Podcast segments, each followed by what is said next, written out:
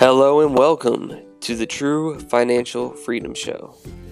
Each week, we sit down with financial expert William Cairns as he discusses proven growth strategies he's personally used to help kickstart and scale hundreds of businesses.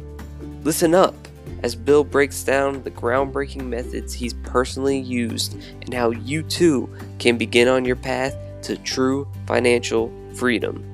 Now, without further ado, introducing serial entrepreneur William Cairns.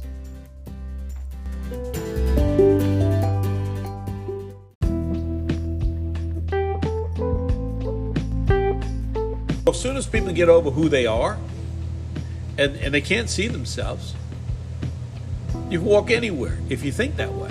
So I walk into a group of people, I don't care. I tell my daughter, do the hardest thing first, and then everything else is easy.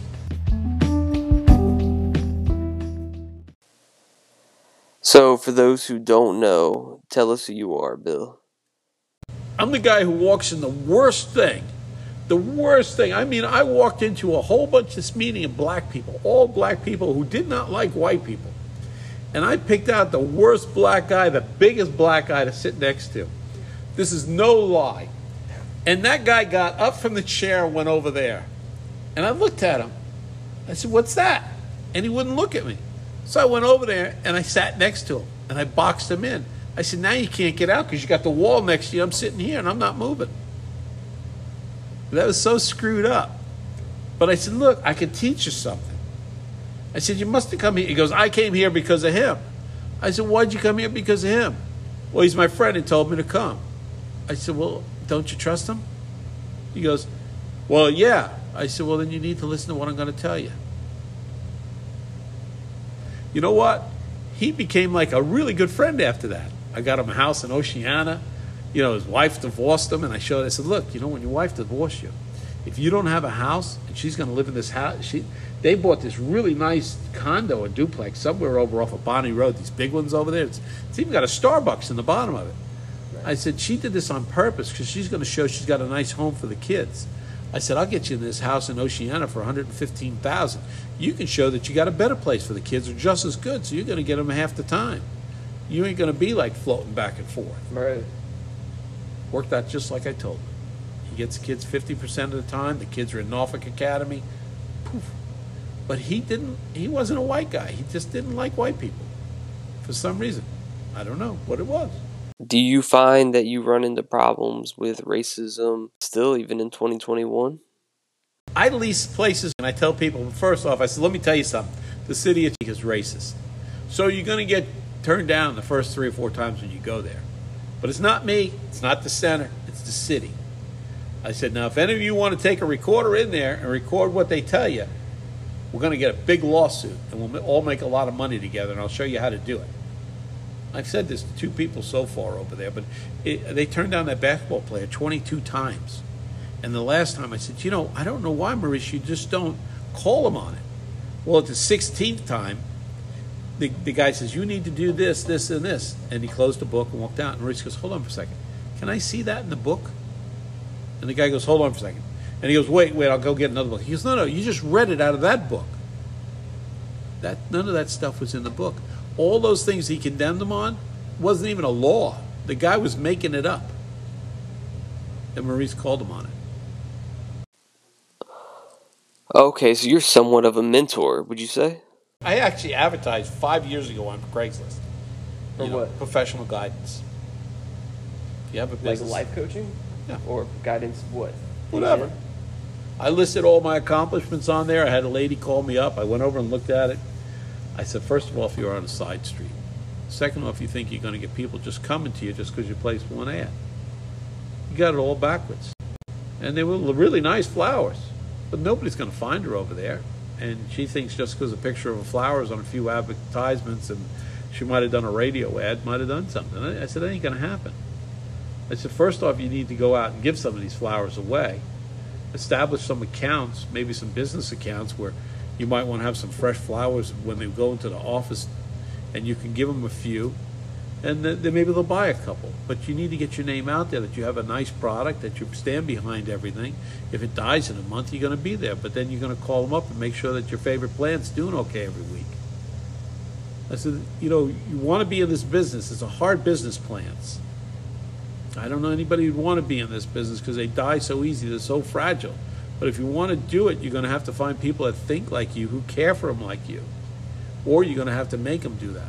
Like yesterday morning, I had to talk to a guy, and he just couldn't figure out how to get these people to sell this house. And I said, "It's your demeanor. It's your voice. Can you talk a little slower? You're so fast, it's like you're jamming something down somebody's throat. You got to talk slower. You got to count seconds in between every word. I said, it's the difference between yelling at somebody and asking them a nice, subtle question. And and then I said, it's the pause at the end. You, you got to take a lot of pauses to give them time to reflect on what they're hearing. Because some people just blurt it all out. They're so nervous, they, they say 150 words in a second, and the people they're talking to only hear like 10. I know a lot of people that aren't successful like that. That just need, some people just need a little tune up. You're just doing the right thing. I can see it was shit, and if it was shit, I want to address it because you only know your problems unless somebody complains about it. I think there's a ton of money in just coaching somebody who can't get through the morning, who can't get his start. I was talking to somebody this about this yesterday, and he goes, "Bill, I don't know why you just don't do this professionally." Because you know, people they just can't seem to get over that hurdle. They just can't get past Okay, so if somebody wants to get started in business now and maybe they're not sure about the first step to take or even what direction to go into, what is a good business to get into now? if you you know if you're come to this country and you want to know the most profitable business to get into you see all these guys coming from morocco or wherever they get in the pizza business but then they go from the pizza business into the used car business basically because the used car business is the easiest business to get into if i got to say if, if you if you stay by one rule because i tell some used car guys when they go into business if I said if you stay like that you're going to last a year and you're going to lose a hundred grand See, some people, they buy the Dodges, they buy all this crap cars that are known to go bad. But if you can stick with uh, Toyotas and Nissans, low money, don't go for the high dollar things. Don't spend your whole wad on one car and hope somebody's going to come in because there's more people that'll buy cheaper cars than there are expensive cars. You make the same amount of money on a cheap car as you do an expensive car. Just make sure you take good, just like everything, buying a house, meeting a person, good time to buy the car. You spend a half an hour, you go to buy a car, even if it's off of somebody on the street. You drive it around for a half hour, you make sure all the lights light, doesn't overheat, everything works the way it's supposed to, and then get it for the best price you can, and then turn around and retail it. I got a guy that collects garbage. He said he's the trash king. I said, likes garbage. yeah, he's a garbage guy. He, he- he's he, he's a trash guy. He picks up trash at your house. Before trash was before trash was popular to collect, he'd go around in his dump truck and collect garbage at your house. Yeah, he called himself the Trash King, Ricky the Trash King. And I said, "What a name!" He goes, "Well, at least I'm king of something." He goes, "Nobody else took the title." I walked into a machine shop the other day. I bought his generators, his choppers. I bought everything he had that I could buy off him the other day. Generators, uh, big welders. See, that's only like substantial. That's like lunch money to me. You know, if, if you look at what I do on the side, Yeah. like I bought walk-ins and I bought all that's that's like just lunch money. You know, every other day you might sell something in the warehouse, but you know when you when you do the other ones where you're making fifty grand, like the house in Pungo, you know, there's fifty thousand made on it right now, but I'm I'm taking in other offers. I, bought that one last month with with Ron, and we bought it for three hundred and thirty thousand. We turned down five hundred thousand the day we closed on it, and. Um, Ron says, let's hold out for eight. I said, no, let's not hold out for eight because I ain't going to live that long. Let's hold out, let's just do 600,000. It's worth 600,000 all day. So those are really good ones because that, that's, a, that's a good deal. It's a good deal whoever buys it and it's a good deal for us because we're making a lot of money on it. So I like those. And, um, and, and that one, that one I got from my tenant you know, my tenant who rents the cottage behind me, I said, look, you come up with anything, tell me, I'll, I'll give you money for it. I'll give you free rent. So I gave him two months free rent. So he got three grand for that.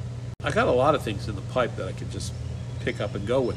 But then I know so many realtors that they don't know what to do with some properties, and some people, you know, you go there if they're asking a hundred and say they're asking a hundred and fifty thousand. So I go over there and I offer them a hundred and ten. And then I'll look at the property, and sometimes you use that rule of threes, and maybe we'll end up at ninety-five. Thaddeus used the rule of threes, like I told you. He offered a hundred.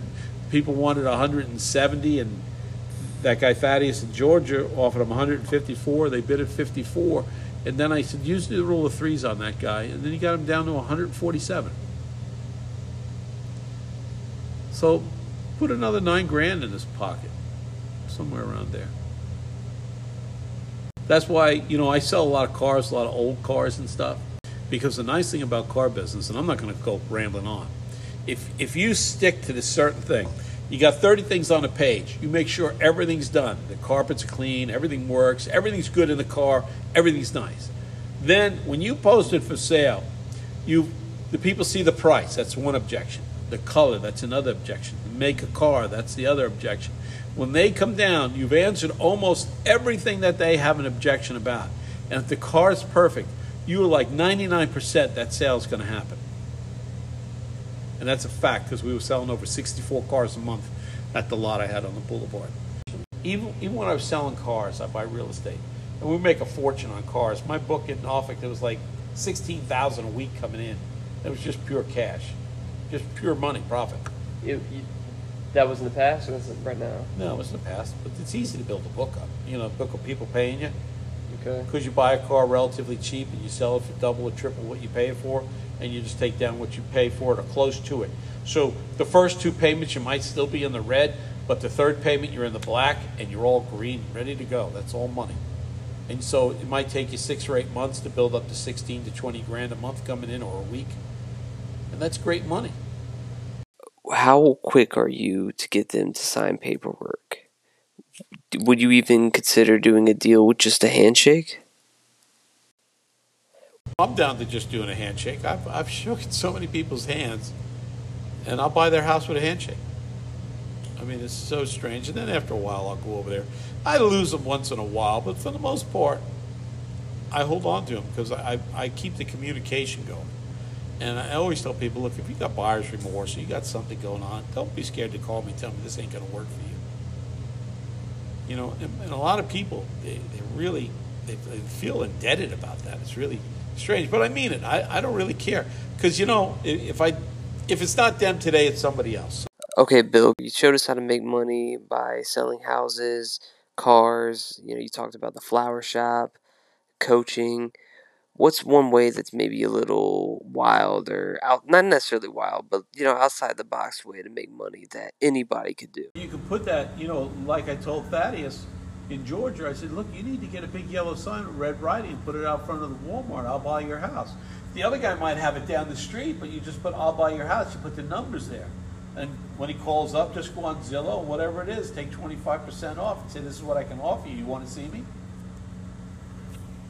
And you start there.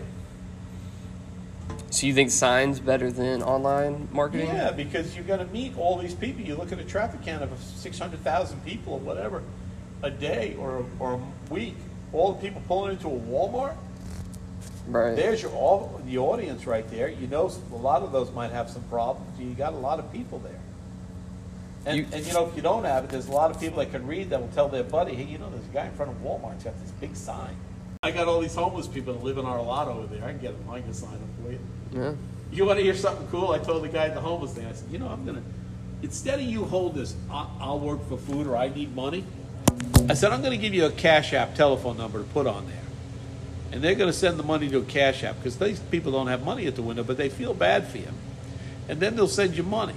Say even if it's two dollars, you can write send me two dollars to my Cash App. Even if you don't have any money, maybe once a week you can help me buy some toiletries or something like that. I, I told the guy, I says, you know what? With all you guys, there's, there's like 13 people living over there, and you're all on these quarters. If I did the Cash App and I took 10% or 15%, you guys would make a lot of money. Because there's a lot of people that don't want to open the window, they don't want to talk to you, but they feel bad. On their way going where they're going to go, they'll, they'll remember that telephone number if it's catchy enough. Or if they see you every day. There's some pretty smart people. One guy's got a master's degree in horticulture that's over there. He got in a horrible car actually, just walked out and went to live in the woods, left his family and everybody. But it's a, it's a different idea when you think outside the box, if you think about it. You know, if you supplied all these guys with this thing, and you said, look, at the end of the week, you come and meet me here, I'll give you all your money. We, you won't get your particular thing, but it's going to get s- broken up between 17 people. We're going to divide the pot over 17 ways. That's, see, that's how I look at the world like that. I told the guy, I told, I told Ron, I said, if the New York, I'd, I'd organize all these guys. I charge them to be on the corners now. They're all organized. All these people, they have different shifts and everything. I'd make them pay to be on the side of the interstate.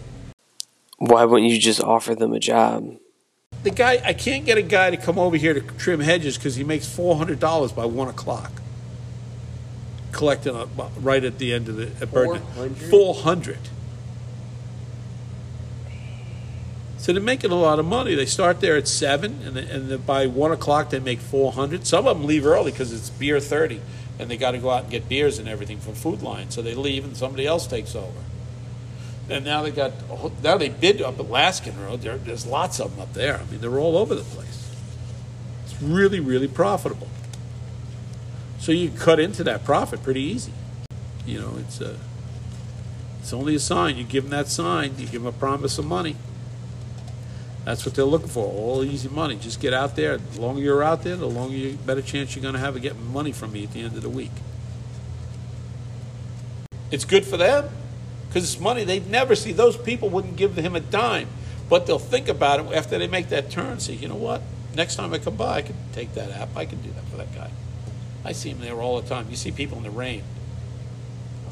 You know, so it's it's really I don't know. I think that's a lot of money. You know, you're talking thousands of dollars every day go to about 20 different guys out here. When I go in there, I can find properties. I went in there and had lunch. I bought five properties by the time I was done with lunch.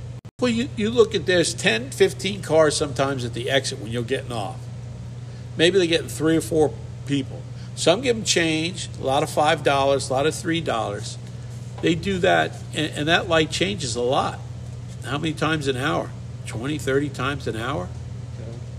So they're ringing up a lot of money. It's it's not like so three people give you five dollars. Twenty times an hour. How much does that add up to? It's a hundred bucks. That's only three. But sit there and count. You know, a friend of mine owns down the street, down at town center. You ever eaten there? No, but it looks nice. So I go in there. He's been there a long time. I counted the tables. I counted the people living there. I said, I know how much money you do a year. He goes, How could you know that, Bill? I said, I did the numbers on the inside of this place. He goes, How much you think? I said, uh, A million one hundred thousand. And he goes, You got to be shitting me. I was with I was within two hundred thousand dollars. That's pretty good when you get in the millions. And I told him, I said, I'll put a cake rack in here, and I'll give you a net of twenty four hundred dollars a week more if you just put desserts as soon as you walk in.